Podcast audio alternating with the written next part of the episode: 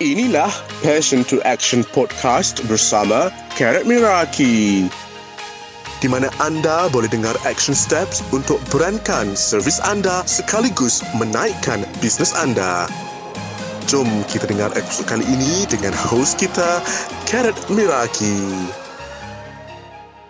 Okay, so sesi hari ini adalah satu sesi untuk personal growth topic di mana I akan share ideas dan just an inspiration. Maybe satu idea every time I go live. Thank you so much for joining the session today. Topik yang I nak share hari ini adalah berkenaan topik journaling. Topik journaling ni bagi I adalah topik personal growth yang sangat-sangat penting untuk bantu I um, push through everyday life supaya I achieve a certain standard, a certain lifestyle yang I nak. Okay, I nak tanya, ada tak yang familiar dengan journaling? I dah share banyak kali dah sebenarnya pasal topik journaling dan I rasa hari ni I nak go really deep dan fokus betul-betul untuk topik journaling untuk bantu you faham kenapa kena buat, apa yang journaling boleh bagi dekat you dan macam mana nak journal. Okay, so first of all, apa itu journaling?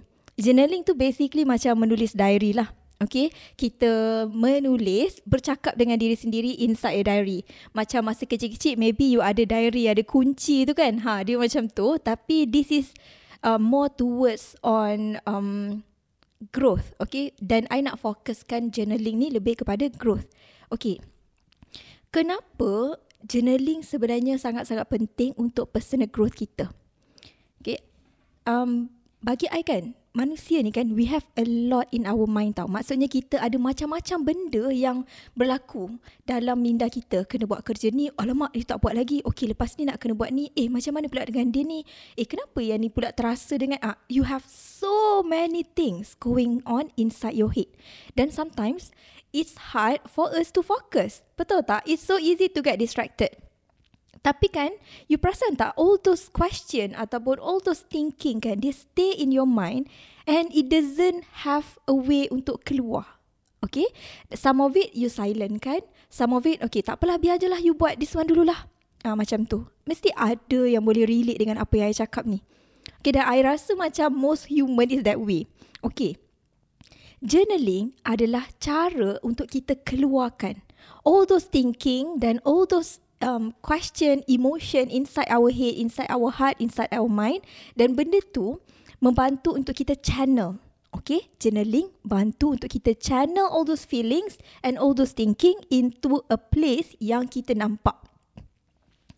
One of my biggest um, um, I rasa experience kot uh, along journaling adalah kan most of the time bila I rasa macam emotional, okay, you feel upset, you rasa macam emo nak marah kan, but you don't know why you nak marah tau. Bila I tulis, okay, marah tu mengamuk-ngamuk bukan main tau. And then the next morning, when I do journaling kan, I tulis, I tulis, I tulis. And then I macam, Carrot, apa benda ni? Macam, why are you so upset by this? This is just stupid. Uh, macam tu tau.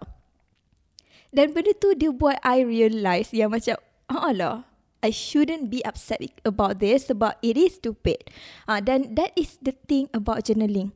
Kadang-kadang kan we overthink stuff yang doesn't matter dan dia put us in a bad emotion.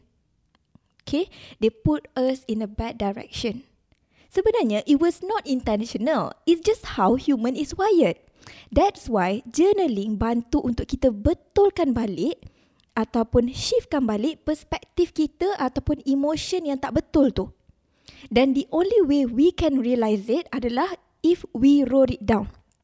Kenapa kena tulis? Kenapa tak boleh berfikir je? Okay, sebenarnya I tak emo pun. Sebenarnya actually okay je. Okay, sebenarnya kerja ada sikit je. Kenapa kita tak boleh just say that inside our head? Because we are so easily distracted. Sekejap je kita fikir benda ni, eh alamak nak nak kena siapkan ni kejap, alamak ah ni pula. So it's easy for us untuk get distracted sebab our mind go in different direction at every time. Okay, mesti ada yang boleh relate dengan I. Bagi I, the best time untuk journaling macam yang I buat sekarang adalah um, pagi-pagi pagi-pagi after subuh. Uh, ataupun kalau you bangun awal lagi, then you start, um, that would be your first activity for the day. Maksudnya tak kisah you bangun pukul berapa, journaling is the first thing you need to get done for the day. Okay, unless kalau you bangun after subuh lah. Okay. So that's the um, why it's important dan kenapa I personally sangat-sangat percaya dengan journaling. I start my journaling I rasa in 2018. 2018. So maksudnya dah um, dah 4 tahun. Yes, dah 4 tahun dan I write almost every day. I cakap almost because I'm human too, okay? Uh, so, so kadang-kadang tu I akan uh, hilang kerja. I don't feel like it. I don't have anything to write. And then I stop for one week. And then I come back. I come back. Okay, kejap lagi I akan explain macam mana I journal. Okay, macam mana I journal. I even brought my old journal. Okay, I even brought my old journal untuk tunjuk dan I nak baca one of um, my journaling. Okay, one of my journaling. Okay, so um, I rasa macam uh, I mula tahu pasal journaling ni daripada cikgu-cikgu overseas lah. I learn a lot from YouTube, from podcast kan. Dan I try a lot of different style. I beli macam-macam jenis journal. Okay, macam-macam jenis journal, macam-macam jenis a way of doing a journal.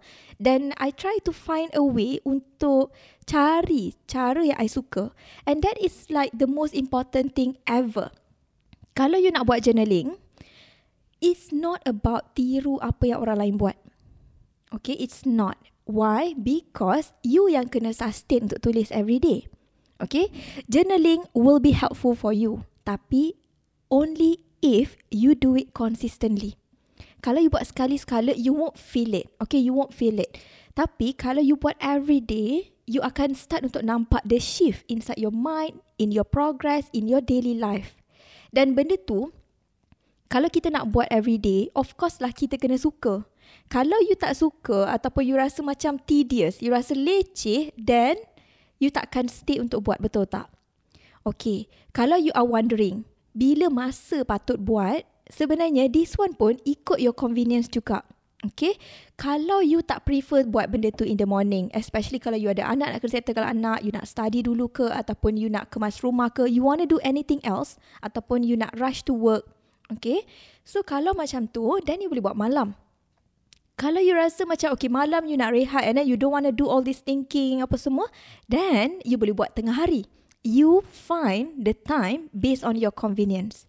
Okay, jangan buat sebab I cakap, jangan buat sebab guru-guru atau cikgu personal growth cakap. Buat sebab you know it will be helpful for you. I nak cerita sikit macam mana journaling boleh tolong I personally. Okay, uh, adalah um, bila I journal, I, I've been doing journaling for the past four years. Dan the way it has helped me adalah through my emotion and physical being. Maksudnya kan, I gunakan journaling as a method untuk channel, untuk pujuk I. Bila I down, okay, bila I rasa I don't do enough, okay. Dan I gunakan uh, journaling untuk buat benda tu. Second adalah bila I tengah stress. I rasa something is wrong. I rasa macam I tak suka this, I tak suka that. I gunakan journaling untuk figure out a way. Kenapa I emo sangat? Kenapa I stress sangat? Okay. Dan I juga gunakan um, journaling untuk celebrate my win. Sebab we as a human, we don't celebrate our win enough. Okay, I say that again. I say that again. We as a human, we don't celebrate our win enough. Kita nampak benda ni macam ada typical je orang lain pun boleh buat um, in adalah kecil je benda ni biasa-biasa je why bother celebrate okay so journaling is a way untuk I say thank you to myself dan I rasa benda tu sangat-sangat powerful sebab kita tak boleh harapkan orang untuk motivate kita kita tak boleh harapkan orang untuk give ourselves a pat on the back. Maksudnya macam good job. Okay, good job Sati. Good job Aziz. Good job Liza. No. Betul tak? It won't happen every day. Sebab orang akan nampak macam, hmm, dia memang boleh buat, you know? So you have to be the one untuk give yourself a pat on the back and celebrate your win. Okay? Dan uh, I rasa that's like the three things yang I I rasa very impactful lah for myself when it comes to journaling. Ha, okay? Dan I nak baca sikit one of my entry. I tak ada tarikh. Okay, I tak ada tarikh. I'm so sorry sebab I tak tahu ni bila. Sekejap eh, I dah tanda. Oh, I lupa nak cerita how I do it. Okay. Okay, how I do it. Kita masuk how I do it dulu. Okay. You can actually use this for brain dump. Okay, you brain dump tu maksud dia you spend um, 10 minutes ataupun 15 minutes just tulis je everything on your mind at that time. Ataupun you boleh brain dump all the list yang you nak kena buat and everything. Okay, that is brain dumping. Tapi, I pernah try buat brain dump before this dan I rasa macam brain dump is helpful once in a while. Tapi kan, kalau you want to make this as a routine, you akan jadi boring. You akan jadi boring. Alamak, tak tahu nak keluarkan apa dah in your mind. You know, have you ever feel that? So the way I do this adalah, uh, I try many different way tau. I dah guna macam-macam cara lah three page journal, I dah buat uh, motivation, I dah buat prompts, I do a lot of different kind dan I rasa the one that I like the most sekarang ni ada empat elemen. Okay, ada empat elemen. Yang pertama adalah one page journal. Journal ni macam diary. Maksud dia macam you tulis. Okay, you tulis macam ni. Okay, so macam ni kan. Basically, you macam menulis lah. Um, hi, uh, how are you feeling? Dan bla bla bla bla bla. Okay, that is journaling. You tulis macam diary bercakap dengan diri sendiri. One page journal. I buat one page because I dah try tiga page. I dah try unlimited page. I like one page better sebab dia keluarkan just enough in our mind dan dia buat kita fokus into that kind of thinking and bagi habis sahaja dekat satu page. Lepas tu, move on with your day. Okay, so journal ni adalah something yang macam diary yang kita tulis apa yang kita rasa ataupun apa yang kita fikir. But I want to do it better dengan kejap lagi at the end I akan bagi some prompts ataupun idea untuk uh, bantu you start journaling. Okay? So I akan start dengan one page journal and then lepas tu I akan masuk ke part yang kedua which is my 10 years in 10 uh, sorry 10 dreams in 10 years. My 10 dreams in 10 years. Okay, ini pula adalah list. I bagi contoh eh. Macam ni. So it's a list ada nombor 1 sampai nombor 10 dan I tulis kat situ 10 dreams in 2030. So I akan ulang dan ulang dan ulang dan ulang dan ulang sampai I capai. Sampai I capai goal yang I tulis tu, I akan tukar dengan another goal. Tapi uh, before this I tulis 10 dreams in 10 years, tapi sekarang ni I fokus untuk 10 dreams in 2030. So ini yang I nak capai dalam masa 10 tahun. So itu I tulis daripada 2020 lah. Ha, daripada 2021. I start 2020. Okay. So. So itulah part yang kedua. I akan tulis 10 cita-cita ataupun dream yang I nak capai. I nak bawa, I nak sponsor family I pergi Europe. I pernah share dah before this. I nak uh, sponsor my family pergi Europe. I nak donate RM10,000 sebulan. I nak um I nak drive Evoque. My dream car Evoque. Okay, I nak drive Evoque dan I nak beli rumah. I nak beli rumah. Ada ada adalah a few. Okay, so those are my 10 dreams in 2030 yang I nak capai. Okay, tu part yang kedua. Part yang ketiga, I tukar sikit daripada sebelum ni dan ini adalah one part yang I baru tambah for the past few months saya rasa which is one goal you want to focus right now. One goal you want to focus right now. Dan benda ni bantu untuk I shift. Sebabnya, bila I tulis 10 dreams in 10 years, okay, I keep writing that every day tau supaya I ingat. Tapi I lupa the goal that I want to achieve that month. Maksudnya, I lupa untuk tengok the goal that I want to achieve uh, for this month ataupun next month. So, apa yang I buat sekarang, I tambah another part which is lepas tulis 10 dreams in 10 years, then apa pula satu goal yang you nak fokus sekarang? So that is the third element. Okay, the fourth element adalah five things I'm grateful for yesterday. Lima perkara yang I bersyukur jadi semalam. Dan every day, I kalau lah kadang-kadang I tak sempat, I tak tulis my 10 dreams in 10 years, I still akan tulis my gratitude list. Gratitude list adalah list kan perkara-perkara yang you rasa bersyukur jadi dekat you semalam. Sometimes I write things yang so simple macam I bangun awal. Okay, uh, sometimes I tulis something yang macam, okay, I drink my favourite coffee. Sedap, it's been a while, you know. So, benda-benda tu sebenarnya nampak so simple kan. Tapi, bila kita start untuk rasa grateful, we start to become more grateful and start to notice banyak lagi perkara that is so good in our life that we never realise that we took for granted. Macam kalau you rasa hari ni uh, hari ni uh, kurang jam lah. Datang office sampai on time. Sampai awal even. Tak ada jam. So that is one way untuk you uh, rasa bersyukur. Dan kita tak terfikir tau sebab our mind is so busy that kita tak terfikir macam we should be grateful that you sampai office awal hari ni. Okay? That uh, you dapat makan your favourite food hari ni. That you can actually afford this today. Okay, dapat beli baju baru, whatever it is, bila kita start untuk tulis this gratitude list, you akan start untuk nampak lagi banyak tau macam macam I kan, ada satu benda random yang I nak share kan. Every time I keluar pergi shopping mall, kalau lah I jumpa, I akan jumpa, sorry. I ulang lagi sekali. Every time I keluar, I pergi shopping mall, setiap kali I dapat parking, okay, setiap kali I dapat parking, I akan cakap, eh, rezeki, dapat parking.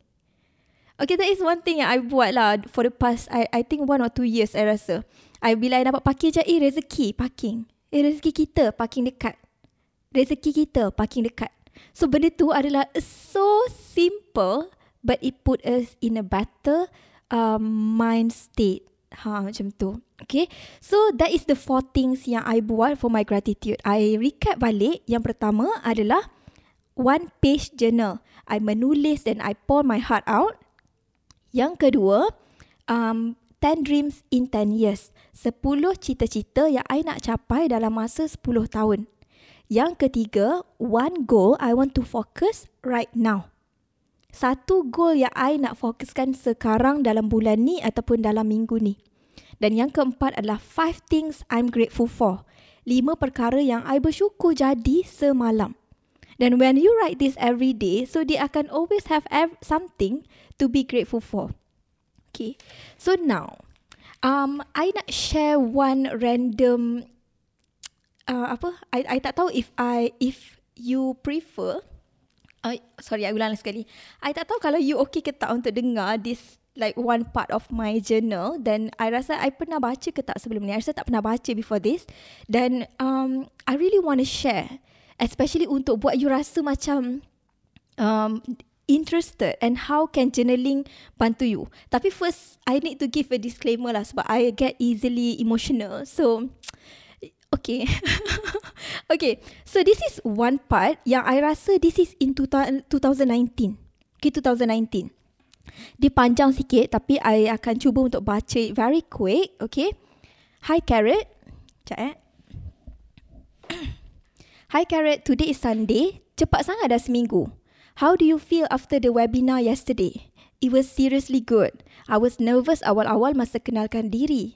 Tapi bila start ajar tu kan, even though ada banyak I stumble, tapi lepas tu macam smooth.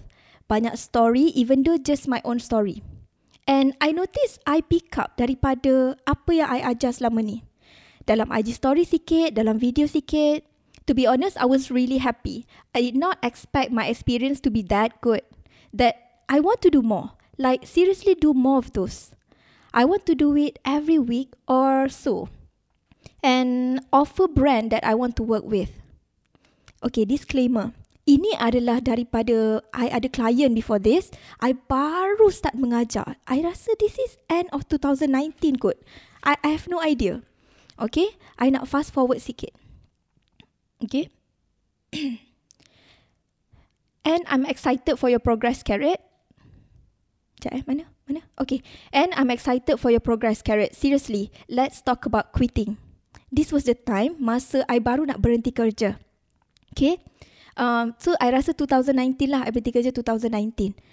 So, let's talk about quitting. Do you think you can get the same momentum when you start working? Currently, I only have five a.m. to 7.30 and 8 p.m. to 10 p.m. every day. That's 2 to 4 hours a day for my business, for my client and for my student. I won't do this much. Tapi boleh ke?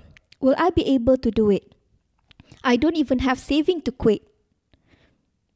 What's the worst case scenario, Carrot? Worst case is I cannot buy new things. Oh my god, this is so funny. okay, this is so funny. I I need to stop sekejap because um I cakap I nak quit. Okay, I cakap I nak quit. I cakap, tapi boleh ke? Sekarang ni I bekerja, sekarang ni sebab I kerja full time. So, I basically ada pukul 5 pagi sampai 7.30, 2 jam setengah. And then malam I ada pukul 8 sampai pukul 10 untuk buat kerja business. Okay, which is around 4 hours. 2 to 4 hours every day tau. So, that's why I nak berhenti. And then, I ask myself, what's the worst scenario, Carrot? Worst scenario is I cannot buy new things. go jalan and I only have money to survive monthly.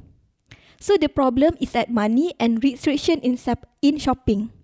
What's the best thing that could happen to you, Carrot?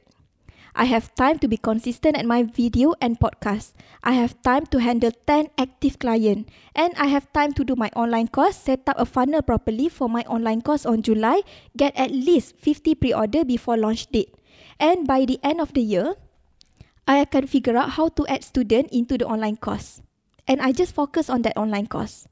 I stop opening MCC service. This is for my student only. Later, I can do Telegram to give free value if I want, but not necessary. If I change a lot, apa ni tulis? If I can get a lot of student, at least 100 student at the end of the year, I can just focus on them saja. Grow satu saja. So, that's the end of the ni lah I tak nak baca sampai habis but apa yang I cuba sampaikan dekat sini okay? Apa yang I cuba sampaikan daripada journaling? First it was funny because my worst case scenario adalah I tak dapat shopping. Because I love shopping. Shopping is like my thing. So dia benda yang I buat masa I stress apa semua tau. So uh, it's so funny. Bila I baca balik four years later reading this then I'm here where I'm here right now. Okay?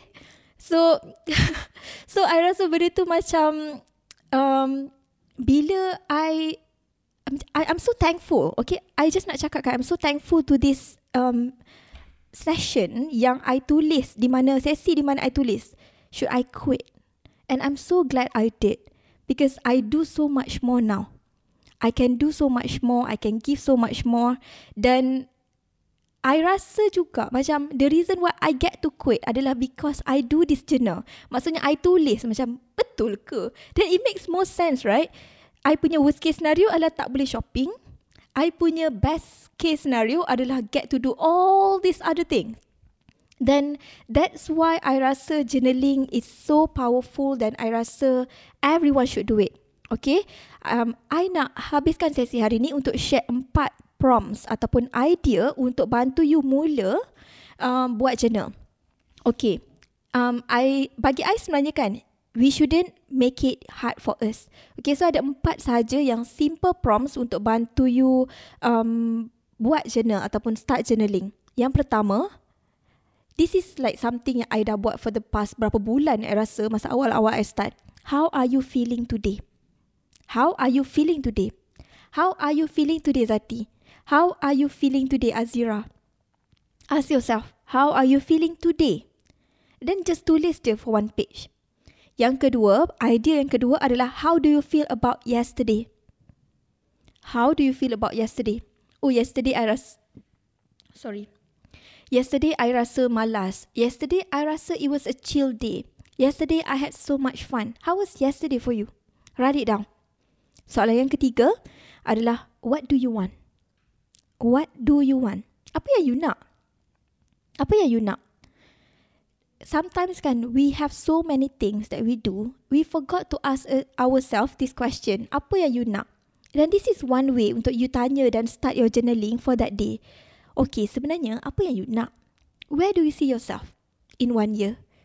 Apa yang you nak capai? Okay? Dan soalan yang keempat adalah what kind of person do you want to become? What kind of person do you want to become? So you can also ask this question bila nak tulis journal. Orang macam mana yang you nak jadi? What kind of lifestyle do you have? Just tulis dan focus on one area, maybe in term of health, maybe in term of money ataupun financial, maybe in term of business and career. and so on. Okay, daripada empat prompts ni pun sebenarnya you can write a lot of things. Okay, you can write a lot of things then you can do almost every day. How are you feeling today? How are you feeling today? How are you feeling today? And keep asking yourself that. So I hope my session today, I hope this session you bersama-sama dengan I give you ideas untuk proceed dan become more intrigued ataupun interested untuk start journaling. Okay, so ini adalah one idea that I want to give away ataupun I nak you um, dapat. Okay, yang I nak you dapat. Journaling is a way for us to actually progress better every single day and everyone should start doing it. Okay, and I mean it, everyone. So, I rasa itu sahaja daripada I untuk sesi hari ni. I rasa sesi hari ni panjang sikit sebab I ada baca-baca pula kan. Itu saja untuk sesi hari ini. Assalamualaikum.